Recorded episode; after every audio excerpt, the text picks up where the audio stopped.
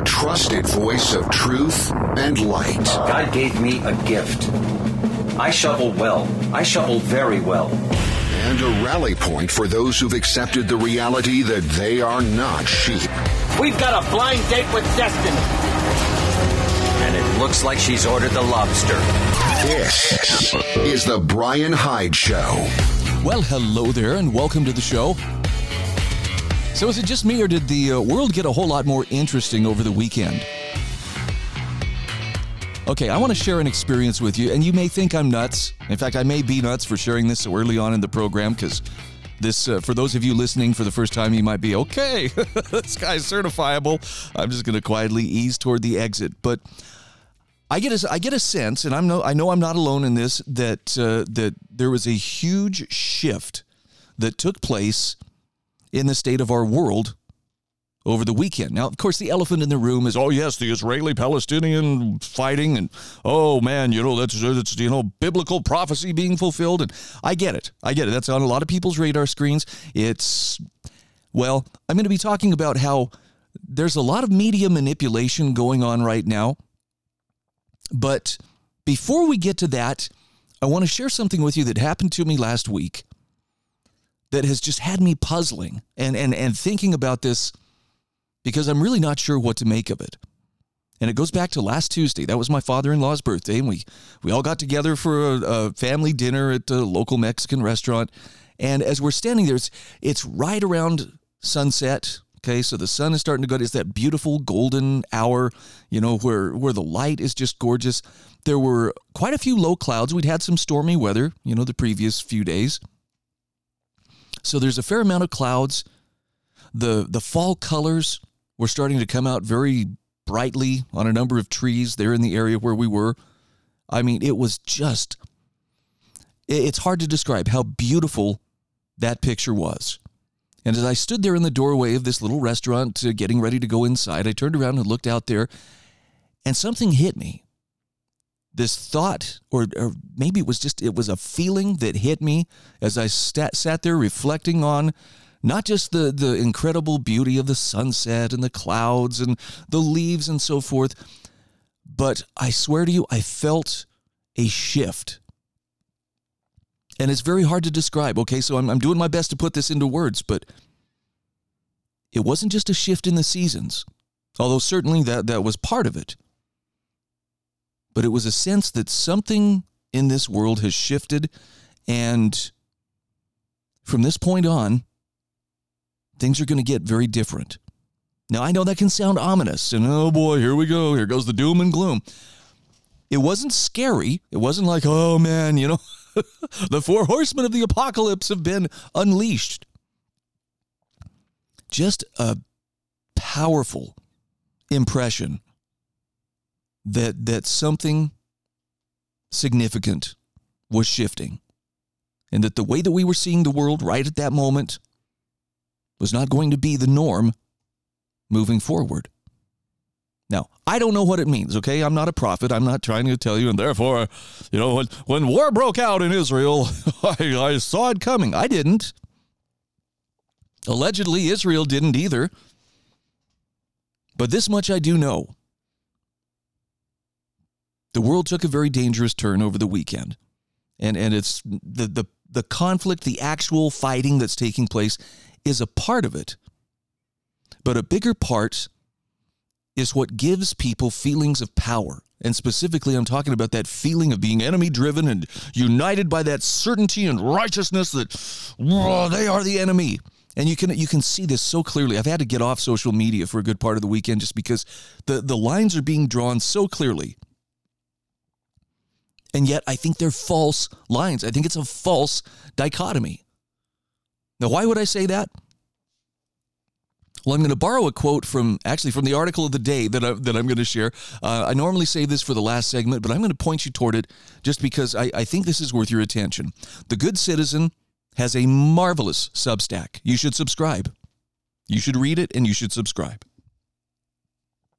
But what I love best is that the good citizen has not only a way with words and some, some very good wry humor in, in talking about serious things, but um, a, just a great sense of being able to cut through the propaganda, cut through the distortion and the spin to get to the root of what's going on. And I'll tell you what we're facing right now, it's it's not looking pretty. And there's a quote here that I think describes it. An enemy defines us, empowers us, and bails us out to offer other to offer justifications rather for whatever we require at any time we seek it. Do you understand what's being said there? An enemy defines us, empowers us, and bails us out to offer justifications for whatever we require anytime we seek it. In other words, you create an enemy so dangerous, you can pretty much just uh, set aside any concerns over what's right and what's wrong. Ah, those are trifling considerations. This is war. We can't be slowed down by decisions about, you know, what's ethical and what isn't. And by the way, this happens not just, you know, on, on the political left. It, it happens a lot on the political right. Witness, you know, the, the war on terror that followed 9 11. They rammed through the Patriot Act. They ran through 20 years of wars, undeclared wars being fought everywhere around the world by the U.S. military. While here at home, ostensibly, while they're out there defending our freedoms, our freedoms are being squeezed out of us bit by bit. I mean, can anybody with a straight face make the case that, oh, yeah, no, we're more free today than we ever were? We're not. We are more surveilled. We are more suspected. I mean, for crying out loud, you know, the Biden administration, the FBI under the Biden administration has come right out and said, oh, yeah, MAGA supporters or Trump supporters are suspected as enemies of the state. There's millions, tens of millions, maybe 70 million people who voted for Trump. Well, they might they might be enemies of the state. So just keep that in mind when, when you hear, you know, talk about how, well, anything is justified, you know, either in Israel's response or you'll hear people on the Palestinian side saying anything is, is justifiable because of what Israel has done to the Palestinians over the years. Okay, I'm not going to hash out that battle. The one place, the one, the one thing I will tell you, just, just so you understand, I'm not uh, just saying, ah, well, I'm above it all and I, I don't, uh, you know, I don't want to take a side. I'm saying I've looked at both sides, and there is plenty of hatred, anger, and wrongdoing on both sides. Now, unfortunately, we have a, a kind of climate where so much as criticism of the uh, Israeli regime is, is equated with anti Semitism. It's not. They're not the same thing. You can be a you know proud supporter of, of God's you know people, Israel, the tribe of Israel. You can be a supporter of the Jews and still recognize that uh, somewhere along the way, the Israeli government, probably, you know, from the experience of what happened during World War II, they, they discovered that, uh, you know what, we're better off acting like Germans than we are acting like Jews. I'm sorry if that sounds harsh. Charlie Reese is actually the one who, who came up with that phrase. But if you look at how the Israeli government uh, operates, and particularly how it treats those that it perceives as a threat, it's uh, it's not hard to see that that's that's a pretty apt analogy. Now, none of this justifies the bloodshed and the anger and you know the the um, treachery that was taking place over the weekend, but it's being used to keep us stirred up as as the uh, the good citizen puts it. It's the the current thing, the new current thing this is the thing that's getting our attention. Nobody's paying attention to Ukraine now. Notice how that dropped off the radar screen? No, this is this is where everybody's attention is. And you're starting to see flags pop up in people's avatars. Oh, look, I'm doing my part. You know, all I'm asking you to do is pay attention to when you're being manipulated and understand that there is hardcore manipulation going on here. Look, the very same people who lied to you about COVID, who lied to you about weapons of mass destruction and into a war in Iraq. They're now telling us the truth about what's happening, you know, in, in Israel and Gaza. And no, they're not. And you start to hear that binary thinking. Well, if you're not, if you're against Israel, you're for Hamas. No. And so if I need to be more clear as far as, you know, well, where exactly do you land on this? You know, as if you got to choose a side, and that's part of the psyop. Everybody has to choose a side. Not if they're both wrong. You don't. I like how my friend Connor Boyack put it. What's my position on this? Very simple. I renounce war and I proclaim peace. Because the people who are pushing for war have something to gain from it. And that's true on all sides. Can you not see that? And the more people get caught up, I mean, for crying out loud, there were clashes in the streets in America yesterday with pro Palestinian and pro Israeli demonstrators out there duking it out. Can you not see how this is being used to divide people and to keep us at each other's throats while the people who are going to profit from this conflict are just sitting back laughing? Don't be a dupe. Question it all. And when in doubt, I think it's pretty safe to renounce war and proclaim peace. This is The Bryan Hyde Show.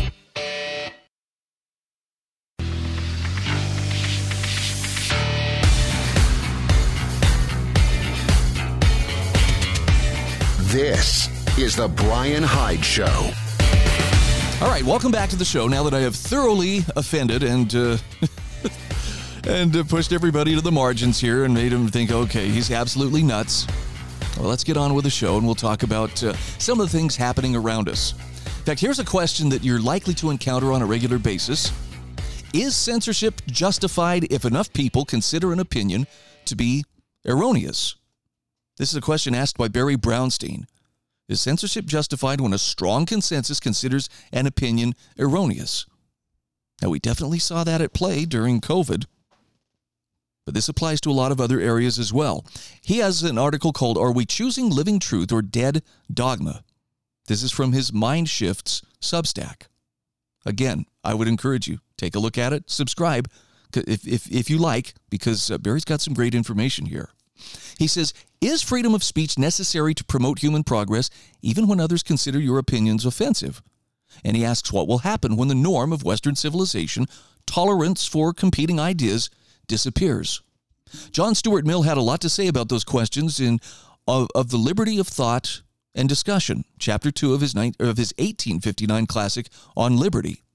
So while the ranks of illiberal censors grow daily, Mill's impeccable logic reaches across time to refute arguments censors use to justify their authoritarian actions.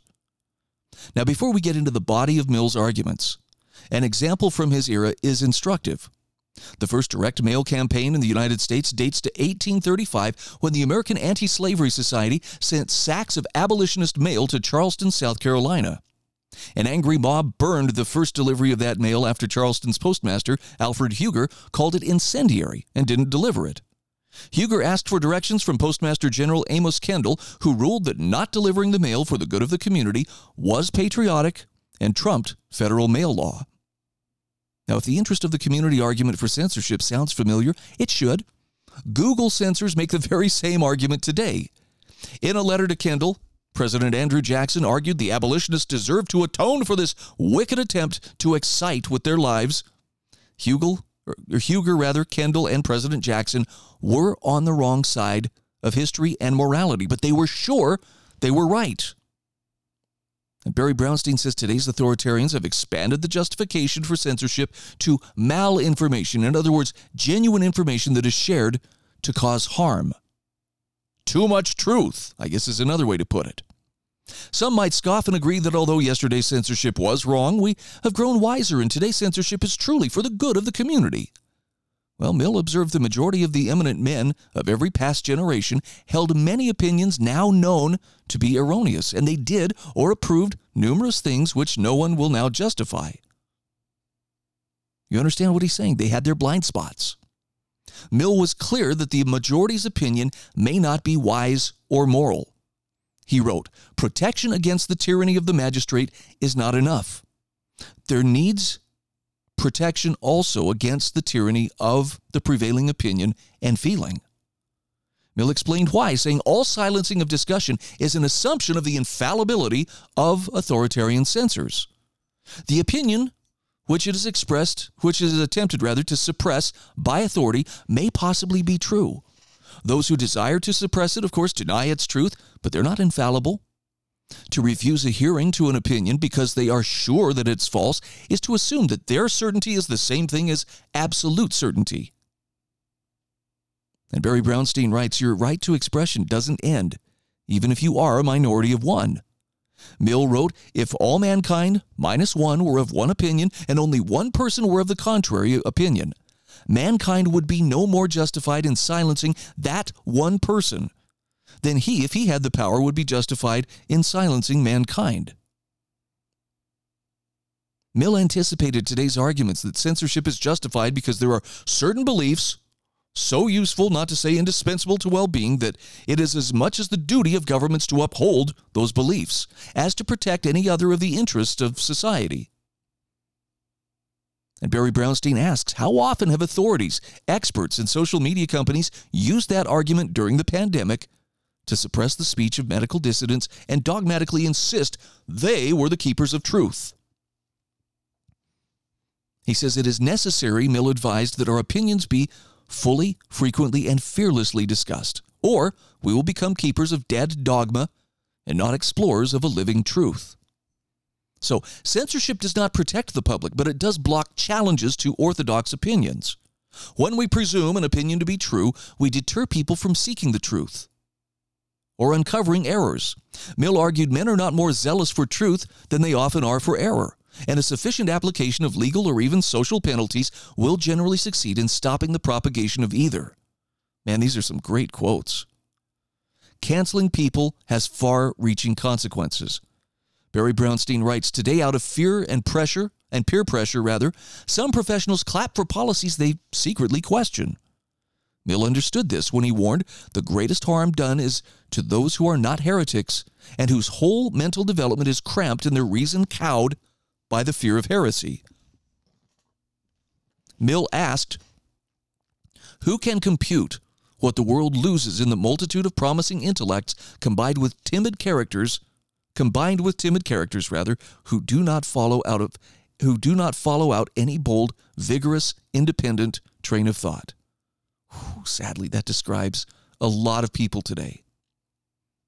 Barry says human flourishing is at stake. Mill warned where there is a tacit convention that principles are not to be disputed, where the discussion of the greatest questions which can occupy humanity is considered to be closed, we cannot hope to find that generally high scale of mental activity which has made some periods of history so remarkable. Free expression of ideas is the path to human flourishing. Today's misplaced certainty is dissolved by progress. Because Mill recognized a person's capacity as an intellectual or as a moral being to learn through discussion and experience, he believed errors are correctable in a social progress, process rather. Yet Mill understood confirmation bias well before psychologists named the human tendency to turn our back on evidence that contradicts our beliefs and opinions. With awareness of this tendency, Mill argued we can counter our bias by exposing our ideas to opposing views.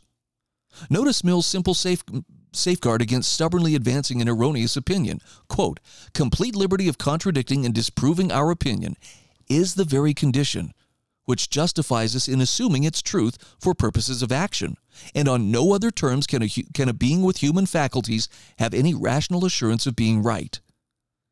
In other words, you've got to prove it out. It needs to be tested. To maintain liberty, each of us is responsible for thinking for ourselves. Mill advised truth gains even more by the errors of one who, with due study and preparation, thinks for himself than by the true opinions of those who only hold them because they do not suffer themselves to think. Now, Mill has clear guidelines for becoming a person deserving of confidence. We must keep our minds open to criticism of our opinions and conduct. Mill argued there was no other pathway for uncovering errors. So, by Mill's clear standard, authoritarians such as the thin skinned Dr. Fauci, who proclaimed that criticism of him is an attack on science, are not to be trusted. Recently, citing his lies and suppression of critics, Matt Taibbi called Fauci America's warm up dictator. But Barry Brownstein says let's not let ourselves off the hook. Out of fear, millions worshiped Fauci, thus empowering him. Mill would say, You are naive if you believe errors can be quickly corrected and progress restored, even with illiberal censorship. He wrote, History teems with instances of truth put down by persecution. If not suppressed forever, it may be thrown back for centuries. However, Mill believed truth can never be fully extinguished and will reappear when people regain courage and more liberal attitudes reemerge. But why wait centuries? Barry says the acts of courage needed then will be the same as they are today. Today's censors with feet of clay depend on your acquiescence to having them shape your views. But he says you can withdraw your consent today. I love that. What a perfect message. It's not only inviting you to think for yourself, but, but be okay with people questioning your opinions. Be willing to put them to the test. Be open to the idea that I may be wrong on this. And when new truth comes into your life, adjust your thinking accordingly. But above all, do not give your consent to those who tell you this is what you must believe. This is The Bryan Hyde Show.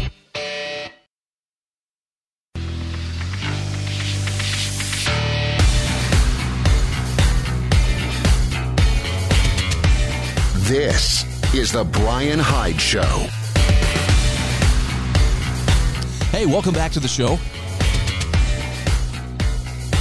Let's take a quick look at what has happened to parental authority.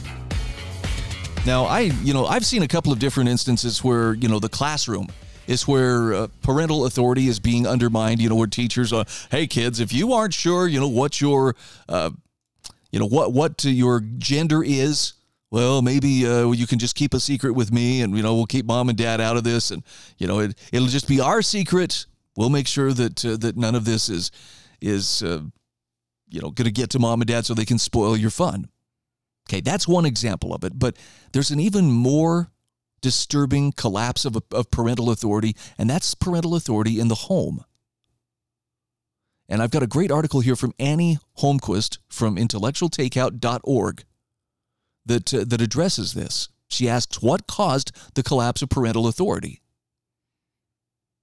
Now, she gives an example I think most of us can relate to because we've probably seen this out in public at one time or another. She says, You've been there, you're in the store, minding your own business, when suddenly you hear the angry screams of a child interspersed with, Johnny, get up off the floor this instant. I mean it, Johnny. By the time I count to three, Johnny, Mommy will give you a cookie when we get to the car if you get up off the floor. Now, she says, unfortunately, such a scenario is all too real in a society which no longer seems to value parental authority. In fact, parental authority seems to have all but disappeared in many families. Instead, children are given the velvet glove treatment. Their desires must always be fulfilled, their whims never crossed. How did we arrive at such a state? Professor and author Christopher Lasch offers an interesting answer to this question in the book The Culture of Narcissism. In essence, one might say that the growth of our feelings oriented culture is a main culprit. Here's a quote from there. According to Jules, Henry, and other observers of American culture, the collapse of parental authority reflects the collapse of ancient impulse controls and the shift from a society in which superego values, in other words, the values of self restraint, were ascendant, to one in which more and more recognition was given was being given to the values of the id, in other words, the values of self indulgence. Now, as Lasch goes on to explain, the increasing value we've placed on feelings and self indulgence has handcuffed parents in dealings with their children. Instead of laying down the law and teaching their children restraint, American parents find it easier to achieve conformity by the use of bribery than by facing the emotional turmoil of suppressing the child's demands. Unfortunately, such a tactic, tactic rather, has severe consequences. In this way, they undermine the child's initiative and make it impossible for him to develop self restraint or self discipline. The decline of parental authority reflects the decline of the superego in American society as a whole. It's been a few years since I took uh, psychology in college, but might want to we may want to brush up on this a little bit just to you know to make sure that we're we're still understanding what the id and the superego and all those things are. Annie Holmquist asks, or says rather, many parents, teachers, and public figures have come to recognize how valuable it is for children to develop these same traits of initiative, self restraint, and self discipline. The question is will we be able to foster these coveted traits in the next generation without the restoration of parental authority? And is it possible to restore parental authority when the current generation of parents was raised without it? Okay, that's a fair question. I mean, it's look, this is one of the places where I guess we all have to learn this as we go, but if you have ever seen a situation where one parent indulges the kids and the other parent, you know, is is the enforcer, it can get ugly quickly. Kids can learn to disrespect their parents, especially if one parent is showing disrespect for the other. I mean, I was joking around with a friend. Um, he'd send me a, a, video, and it's you know a, a, kid mouthing off blah blah blah blah blah, you know, just being very sassy to a parent. And then you see the the video shift, like it's from the kid's point of view, opening their eyes, like they're awakening from, from a coma. And grandma's like, oh, there you are. You're awake now. Remember, we don't talk that way to parents. and I know it's people are like, Bryan, it's never okay to hit a kid. But I'm telling you, if you mouthed off, especially to your mom, you were probably going to catch some kind of a correction. And it was sometimes upside the head, sometimes it was right on the end of your nose, sometimes it was across, uh, you know, a backhand across your face. But there were some clear lines drawn. And really, I can honestly say the only time my dad ever, you know, really put me in my place was one day I was just talking to my mom, just as snotty as could be, about 15 years old, and just being extremely disrespectful. You know, he only had to do that once. It was a lesson I learned very quickly and realized okay, that line we don't cross. In fact, we don't even approach that line because it was clear my parents were working as a team. I know people can disagree. Well, you know, all he did was teach you that violence is the answer. And I'm like, okay. I was the one who was out of line. And, and hey, maybe we have better means of parenting. I don't know. As I look around and I see what some of the kids are struggling with and I see the collapse of parental authority, I'm not so sure that maybe some of the earlier generations didn't have a better approach. And that's not to say that I enjoyed getting spankings or that I enjoyed, you know, catching a whack across the face for, for speaking out of turn. That was not pleasant. But at the same time, I'm not going to pretend like, but uh, you know, it had no positive effect. It did have a positive effect in the sense that the boundaries were clearly established. I know it's it's it's a I'm probably opening a can of worms here that's going to really get some people upset. Some people believe, look, violence is never the answer. You can just, you know, you can figure out other ways to make things happen. And with some kids, that's possible. With other kids, sometimes uh, a physical correction is necessary. Now, can it be taken to extremes? Yes, it can. And I don't condone that. I'm pretty sure that my dad's generation was raised with, uh, you know, a very applied spare the rod, spoil the child kind of mentality. You did not get out of line. You did not rebel and you didn't push back against your folks without facing not just, you know, a stern admonition and, you know, a reduction of privileges, but you'd get the snot beat out of you if, if you were, were out of line. And what's crazy is other adults would do that if it was bad enough. You know, someone could would correct you and then send you home to your parents where you'd get it all over again if you were out of line. I know I'm walking a fine line here, and I don't want to try to make it sound like, well, are you trying to glorify, you know, uh, violence? I'm really not. At the same time, I believe that when someone was at risk of getting knocked on their butt for being vulgar and provocative or just abusive to people in public, people really weren't uh, they a lot of people wouldn't take that risk. But now everything's a police matter. I mean for crying out loud you go to jail you lose your right to, to own guns for a simple fist fight. I don't think that's right. This is one of the reasons i believe it's it's i think it's a good idea to get kids involved in some kind of martial art as early as possible. And it's not because that way they know how to protect themselves against bullies. That is good and that's true. But the beauty of getting them involved, and I don't care what it is, I don't care if it's karate or taekwondo or Brazilian jiu jitsu or boxing, whatever it is, a person cannot really understand when violence is appropriate until they have been on the receiving end of it. Until you've taken a good hard punch to the face, you really can't appreciate what it's like.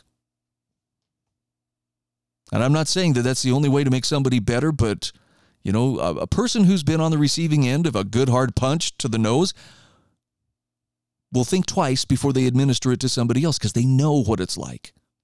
I think this is some of the same reasoning behind, you know, when police officers are given pepper spray.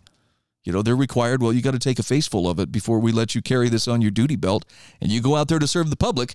You need to understand what it's going to be like when you unleash this on somebody because otherwise they might be tempted to be a little too quick to bring it into to play. By the way, the cops I've talked to who've been undergone that have said that was one of the most miserable experiences ever. In fact, I had one friend who said, you know, um, he says, I, I've never I've never had that kind of pain on my face before.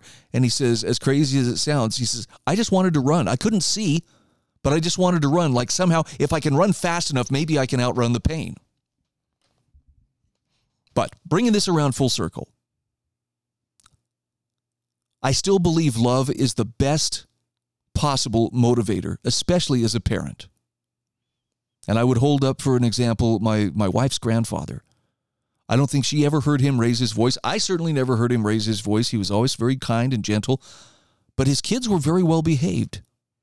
Not perfect, but very well behaved. And one of the reasons they were well behaved is they loved him and they knew he loved them, and they didn't want to disappoint him. It wasn't like he wielded disappointment like a weapon.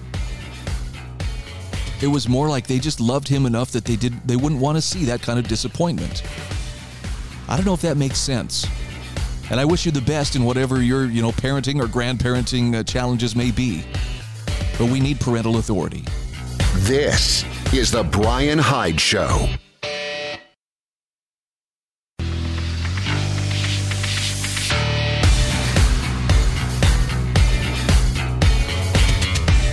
This is the Bryan Hyde Show. All right, welcome back to the show. I'm going to confess something. I feel like I am fighting an uphill battle today. I don't know if I just, you know, rolled out of the wrong side of the bed or what, but man, pretty much anything that can go wrong is is going wrong. I'm I have technical issues on the fly as I'm, I'm doing the show, uh, car problems. I mean, it's just it's interesting. Maybe that uh, that big shift I was talking about in the world, maybe it was just more on a personal level. I don't know. The stars aligned and said, "Hey, uh, it's time time to get Hyde." So, if that's the case, I guess I'll just I'll deal with it as it comes. But holy cow, I feel like I am scrambling to keep my head above water today. All right, couple things to touch on here in the closing moments of the show. These this is the last segment. I saw, I thought, saw this article by Robert Weissberg on AmericanThinker.com really grabbed my attention because he zeroed in on something that uh, I think a lot of us have noticed, but we're just not sure how to how to quantify this, and that is punishing hate, but not criminals. He says America appears to be a society with fewer and fewer laws, or at least not enforcing those that remain on the books. Now, I don't agree with all of his stuff. We've decriminalized recreational drugs. I'm of the opinion they never should have been criminalized in the first place. I think it should all be legal. You hold people accountable for their actual behavior. Any harm that they do, strictly hold them accountable. But I think we need to go back to the pre 1914 standards where, yeah, it's all available, but it's on you if you screw around and get yourself addicted or if you screw around and you harm somebody else, just the same way we, we treat, uh, you know, drunk driving.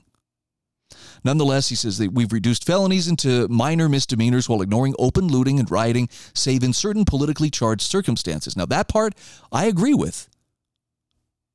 It's crazy. I went to a Home Depot over the weekend looking to purchase a tool. Everything's locked up, like under padlock now. I wonder why that is. Well, I can tell you why. We've seen the videos, people going in and, you know, loading up a shopping cart and just walking out with it. Of course, the employees are under instruction. Now, don't try to stop them. That would be bad. That would, you know, that would be provocative or somehow a bad thing. Terrible. Cities have downsized their police departments while no longer prosecuting quality of life offenses like public urination. You know, watch your step as you're, you know, uh, moving around San Francisco. Filth and open drug markets are now tolerated as just part of urban life.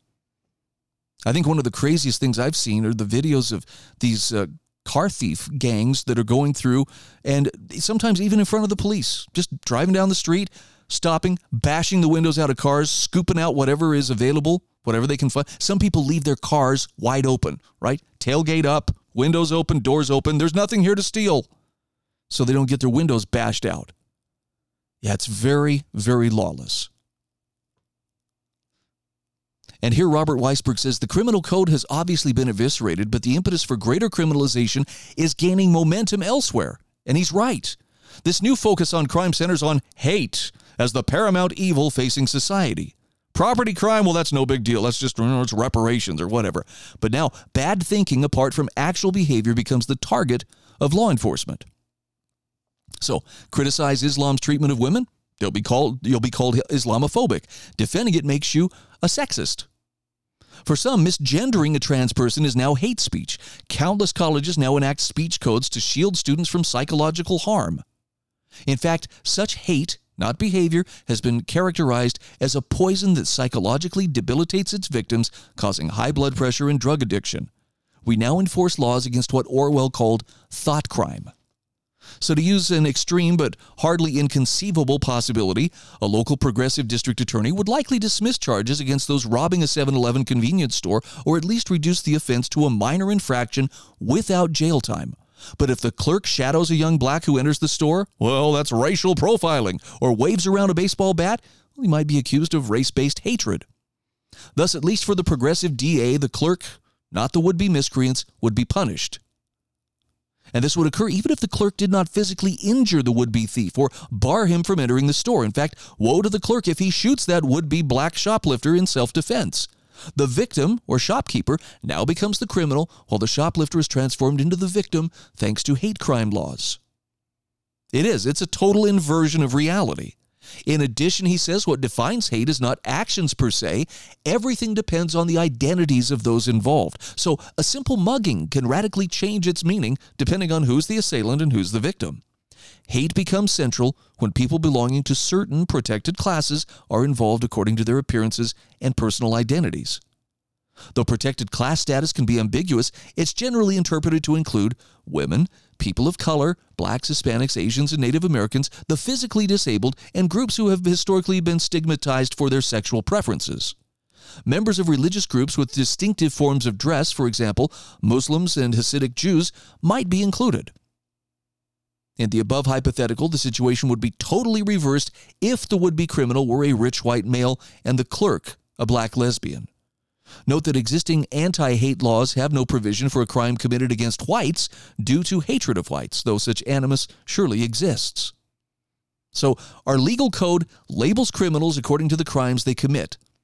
So, we have murderers and arsonists, but in a hate based crime, labels apply to the perpetrators, for example. The homophobes, white supremacists, transphobes, sexists, and of course, the most terrible accusation of all, racist. The nature of the crime is thus defined by the wrongdoer's motive. So all those verbally abusing someone who is gay are guilty of homophobia, whereas the exact same abuse would be classified as racist if directed at a black person. That's the equivalent of classifying murder according to who was killed as opposed to the act itself. So, in the same way that murder can be committed with any number of weapons, a multitude of ways exist to, to inflict hate. These can range from verbal remarks, for example, telling a gay person that homosexuals are mentally ill, to merely stating a statistical fact that blacks disproportionately commit crime. In both instances, the statements inflict discomfort on the victim and thus are classified as hate. Tellingly, even the most innocuous statements can be hateful since everything depends on the personal interpretation of those in the protected group, not necessarily what the hater intends. Multi billionaire Kenneth Griffin's son was reprimanded at his school for saying that an Asian classmate was good at math. Now, the compliment was deemed offensive stereotyping, but truth was irrelevant. These inadvertent, seemingly harmless remarks are called remarks are called microaggressions, and they're judged a form of hate. And it can also be expressed through inanimate objects, the battle flag of the Confederacy, now widely banned as a symbol of hate since it allegedly glorifies a political order that brutalized African Americana and thus will trigger painful reactions among today's blacks. Meanwhile, college campuses abound with anti hate campaigns that demand shouting down offensive speakers, creating anti bias squads to spy on students, uttering derogatory remarks about those in protected groups, and scrutinizing syllabi for offensive language. He says the criminalization of hate is far more than quibbling over words and symbols. There are real consequences. In 2021, the Department of Justice recorded a total of 7,262 hate crimes involving 8,673 offenses, the vast majority of which involved race or ethnicity. Now, according to the DOJ's official website, the object of hatefulness can depend on the victim's race, color, religion, national origin, sexual orientation, gender, gender identity, or disability. In practice, this increases the odds that almost any physical attack risks becoming a hate crime. But how can a would be mugger know that his victim is protected by an anti hate law? Might an assailant ask, Are you Asian? prior to pushing him off a subway platform to avoid violating a hate crime law? Worse, 47 states criminalize hate, each having its own definition of who is protected by anti hate laws. So, this newfound focus on criminalizing hate is surely ill advised when violent crimes are soaring. The opportunity costs are immense, and in many instances, the alarmism is almost entirely a fundraising strategy where innocent incidents are interpreted as if they were physical assaults. But the most serious harm is transforming the criminal justice system into an instrument to stamp out bad thinking. Aversion to people who are different is human nature, and criminalizing this deeply rooted impulse apart from any harmful behavior is a step toward totalitarian mind control. It's a fool's errand. It's a return to an earlier era when religious zealots sought to eliminate heresies by outlawing dissenting faiths, even killing and torturing non believers. Today, we try to stamp out racism or homophobia as if merely thinking bad thoughts in and of itself harms society. Police departments now subject officers to expensive anti bias training to expunge such thoughts despite lacking funds to hire desperately needed new recruits. Look, prosecutors aren't mind readers. But this skill is vital to obtaining a hate crime conviction. Can the hurt feelings of the victim justify conviction? Nor will labeling some act a hate crime protect anybody, regardless of skin color or sexual orientation, from physical harm. Few criminals have any idea who exactly is in countless protected classes, and nor do most care.